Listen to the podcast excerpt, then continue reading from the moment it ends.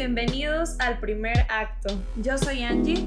Yo soy Rebeca y nosotros vamos a ser las voces en este podcast del movimiento Plan Acto.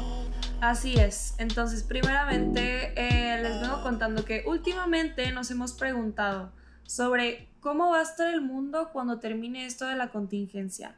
¿Todo el cambio climático va a seguir existiendo?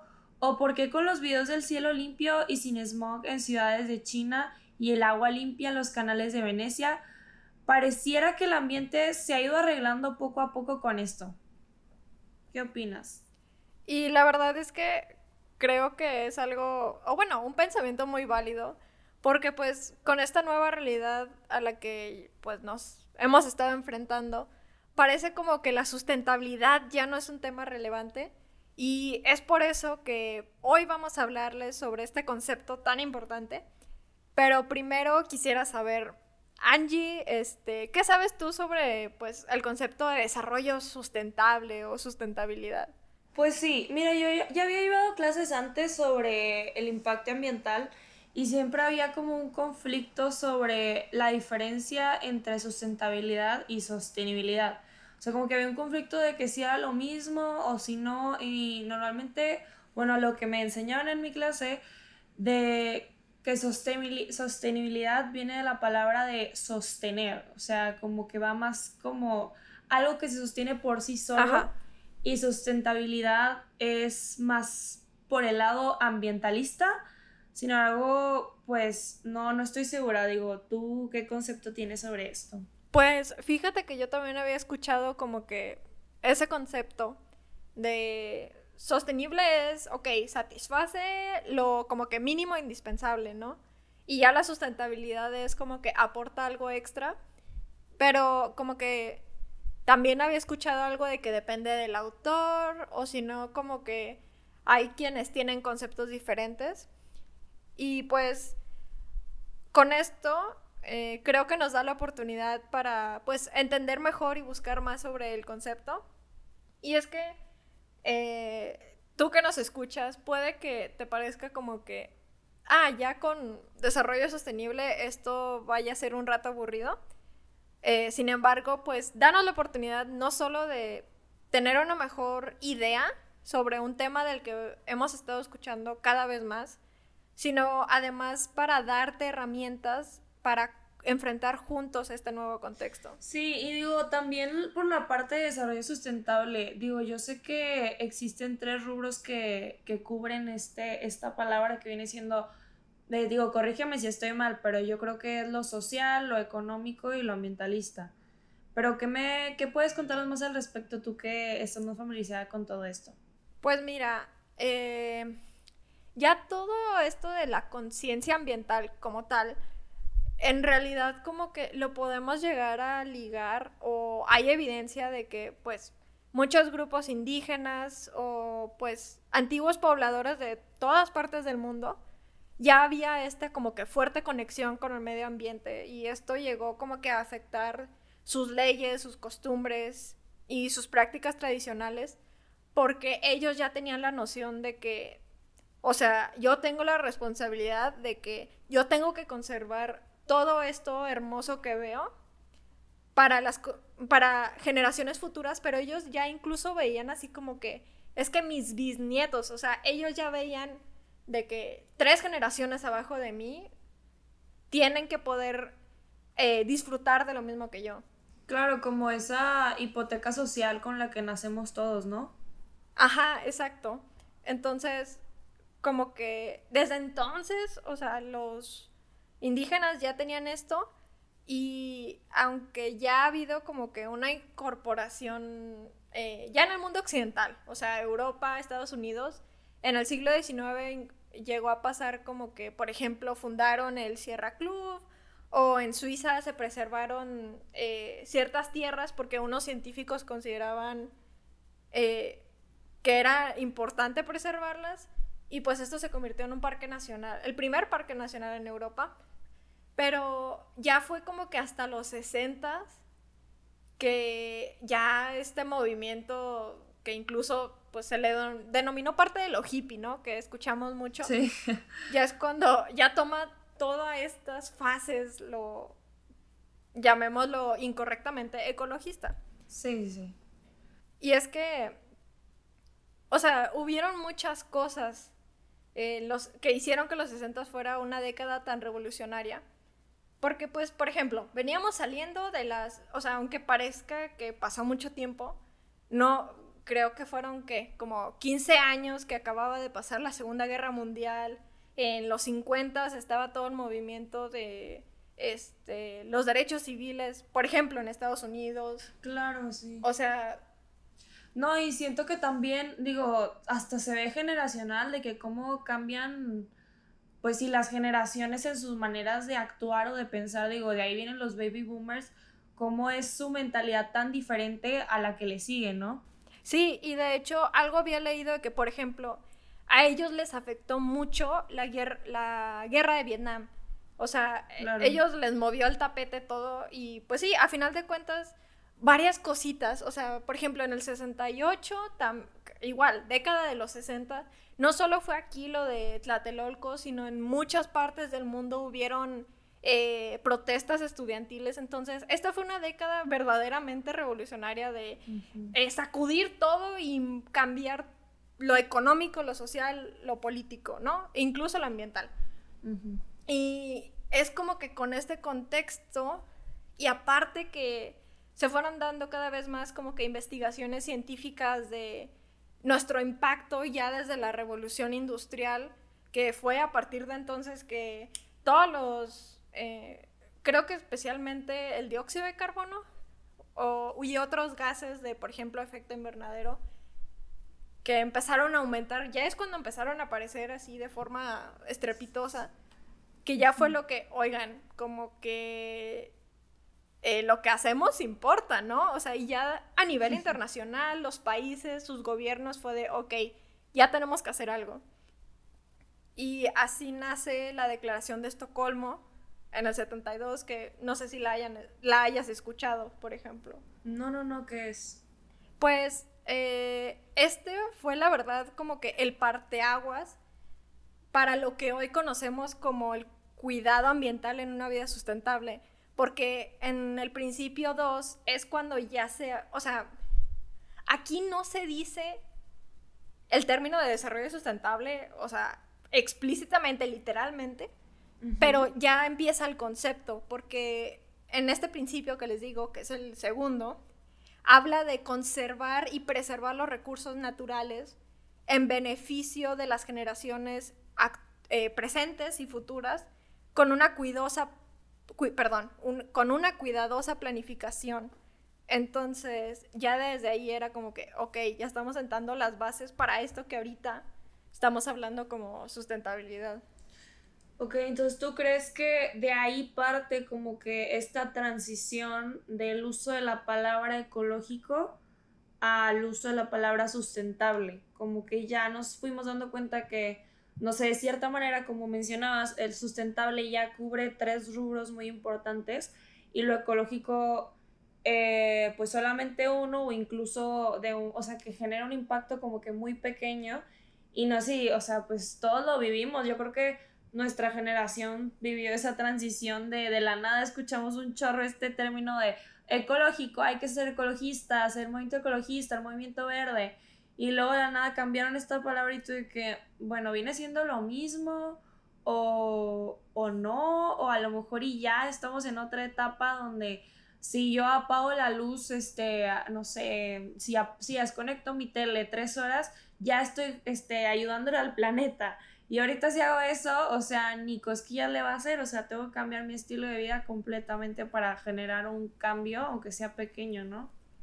Sí, y digo, la verdad como que números así, mm, refiriéndome a años, no sé desde hace cuándo ya hayamos empezado a usar la palabra ecológico, pero sí, o sea, ya fue, eh, en, por ejemplo, en el informe de Brundtland en el 86, o bueno, desde que se empezó a usar el término de desarrollo sostenible, ya en los, en los documentos y todo, como que ya se reconoció de que, ok, es que a final de cuentas, lo, lo ambiental está conectado a lo económico y a lo social. O sea, Y es justo lo que tú dices, o sea, ahorita puede que, digo, va a tener un impacto positivo apagar la luz, eh, no sé, durante una hora, pero hay otras cosas que también tienen otros impactos que, bueno, tal vez el ambiental no es, digamos, tanto, pero ya estás afectando lo social, económico para bien y eso también es importante. No, y yo creo que también como que nos fuimos dando cuenta que si le pegas a uno, le puedes pegar a los tres. O sea, como que sí, exacto. no tienes que, digo, claro que está bien como que tener muy presente lo ambiental, sin embargo, pues para eso es esto, o sea, como para darnos cuenta de que no nada más es eso, es cambiar la mentalidad de las personas, de nosotros mismos y de las personas que tienen más poder, o sea, digo, este, muchas veces he visto posts en Instagram o así que digo, que dicen de que es que para qué yo cambio mi estilo de vida completamente si las empresas van a seguir tirando petróleo a los mares y eso ya impacta muchísimo más de lo que yo puedo ayudar, no sé. Sí, y digo, eso lo vamos a ver en un próximo episodio para que pues sigan en sintonía con Plan Acto, pero sí, o sea, aunque sea algo chiquito, podemos impactar. Y de hecho, o sea, como que también por eso de esta interrelación de estas tres áreas que son lo económico, lo social y lo ambiental, eh, como que no estaban muy bien eh, no se había mostrado bien cómo se relacionaban ya en, en el concepto de desarrollo sostenible y de ahí surgen primero los objetivos de desarrollo del milenio, que esos fueron en el 2000. Y de, esos fueron como que los papás de los objetivos de desarrollo sustentable, que, o los ODS, que ahorita ya se están viendo mucho los iconitos y todo. Sí. Y es, y es que o sea, si los ves, o sea, te das cuenta que no solo es temas ambientales, sino habla de hambre cero, de la igualdad de género, de educación de calidad. Entonces, desde ahí es de que, ok, tenemos que hablar de esto al mismo tiempo de que hablamos de los árboles que estamos talando, eh, la contaminación que, que estamos tirando al, al mar, por ejemplo. Y pues sí. Sí, no, ya cambia, digo, yo creo que antes los objetivos que salieron en el año 2000 eran mucho menos que los 17 que tenemos ahorita, creo que eran como, eran 10. Creo que eran, sí, o 8, una cosa así, o sea, estaban muy, estaban más simplificados y tal vez no abordaban por completo la complejidad de esos este, problemas. Que digo, ahorita todavía los tenemos, pero ya por eso se pretende que con estos objetivos, los ODS, pues podamos mejorar todos, eh, de todos estos aspectos. Y de lo que decías ahorita de la diferencia entre sostenible o sustentable. sí, sí. Este, lo que yo pude encontrar y de lo que he ido aprendiendo eh, también igual eh, con clases y porque cada vez va saliendo el tema, es que por ejemplo, o sea, en el informe de Brundtland, que es, te digo, eh, la primera vez que se utiliza el concepto tal cual, eso fue en el 87 y en el idioma original en el que se escribió fue en inglés. Entonces la palabra que usaron era sustainability y la traducción literal al español, de forma correcta, tendría que ser sostenibilidad. Pero luego ya sustentabilidad se considera que es un anglicismo, o sea, vieron la palabra en inglés y dijeron, ah, no, pero pues, digo, no sé si esa... No estoy segura que esa haya sido la razón, pero pues me imagino que, ah, suena muy chida, así en sustentabilidad. Y, y por eso se trajo al español. Pero luego también hay otros autores que dicen que sí hay diferencia de si la usas con U o con O la palabra. Y es que básicamente eh, la diferencia es que, ok, el desarrollo sustentable o sostenible, pensando en que los usáramos como sinónimos, tienen las áreas económico, ambiental y social, ¿no? Y lo que encontré que decía uno de estos autores era que sostenibilidad la puedes usar, pero cuando estás hablando solo de un área. O sea, por ejemplo, que puede ser sostenible económicamente, pero no vas a hacerlo social o ambientalmente. Por ejemplo, pues hay quienes, hay empresas, por ejemplo, que solo se concentran en ser rentables, entonces se enfocan nada más en que sus proyectos sean financieramente exitosos, pero, y sí, o sea, pueden tener muchísimas utilidades, costar muchísimo dinero, eh, o bueno, pues sí, que tengan muchas utilidades. Pero luego ya a la hora de cómo tratan a sus empleados, de que viven en condiciones pésimas o que están expuestos a químicos y que arrojan no sé cuánta basura al, al mar, o sea, nada más estás hablando de lo económico. Pero luego ya lo sustentable, según este autor, es que eres sostenible económicamente, sostenible socialmente y sostenible ambientalmente. Sí, era de lo que estábamos hablando, o sea, que tiene que cubrir esos tres rubros para ser completamente sosten pues sí, sostenible. Ajá. Y era también lo que veíamos de que a veces se considera que sostenible es nada más lo mínimo y ya sustentable es dar ese poquito más y pues tal vez como que acomodándolo con esto es que ese poquito más es no solo es en esta área, es en aparte es en estas otras dos al mismo tiempo. Oye, entonces es una bola de pues de cosas de que si es esto, que si el otro y todo por una, ¿cómo le dijiste? Es una, como un anglicismo que, se fue dando por error de traducción y luego ya cada quien le puso, pues así, como se dice, el, el, significado que quisieron. Eh, pues sí, o sea, hay quienes consideran que sí fue así, pero luego, te digo, hay otros que es como que no, pero es que en realidad sí nace el término sustentabilidad con intención, porque sostenible nada más es esto. Entonces, es todo, eh, sí tiene, es, tiene su chiste como que toda la historia de, de dónde viene el término. Pero pues... Bueno, eh, pero pues ya queda claro que ya, digo, cuidar el medio ambiente pues no es nada más enfocarnos en una área, o sea, no solamente no tirar basura, sino más bien el tiempo que se gasta, el, ah, si estás eh, afectando al personal, si estás afectando al ambiente, si estás afectando este, económicamente, o sea, en todos los rubros, para ver si esto genuinamente está siendo sustentable, ¿no? Exacto. Porque, por ejemplo, eh, con, que no sé, que te comiste unas papitas y vas caminando por la calle. Y ok, te costó bien poquito, pero luego tiras ese envoltorio a la calle y ese envoltorio termina llegando a una alcantarilla, o sea, el impacto va a ser, ok, a ti te costó, no sé, seis pesos, pero ¿cuántas familias les va a poder afectar que esa basura que tú tiraste tapa una, pues tapa toda la cañería, inunda la cuadra? Entonces, al final de cuentas, justo lo que tú dices, o sea, no puedes separar estos tres pilares porque todos están relacionados. Sí, no, y lo que... No, y también lo que causó antes y lo que va a causar, causar después, todo para que tú nada más lo uses unos minutos de la vida de ese producto.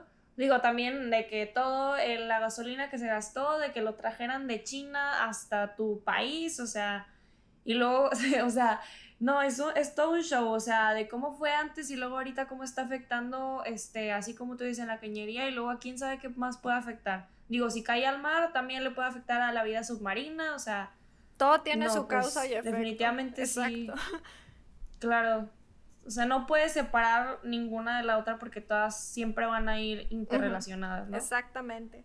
En fin, esto ha sido todo por hoy. Espero que hayan podido aprender tanto como nosotras en este tema que tiene tanta relevancia en nuestra actualidad. No olvides seguirnos en nuestras redes sociales, en Facebook, Twitter e Instagram. Nos puedes encontrar como arroba planacto. Recuerda dejar de ser espectador y empezar a actuar. Nos vemos en el siguiente acto. Bye.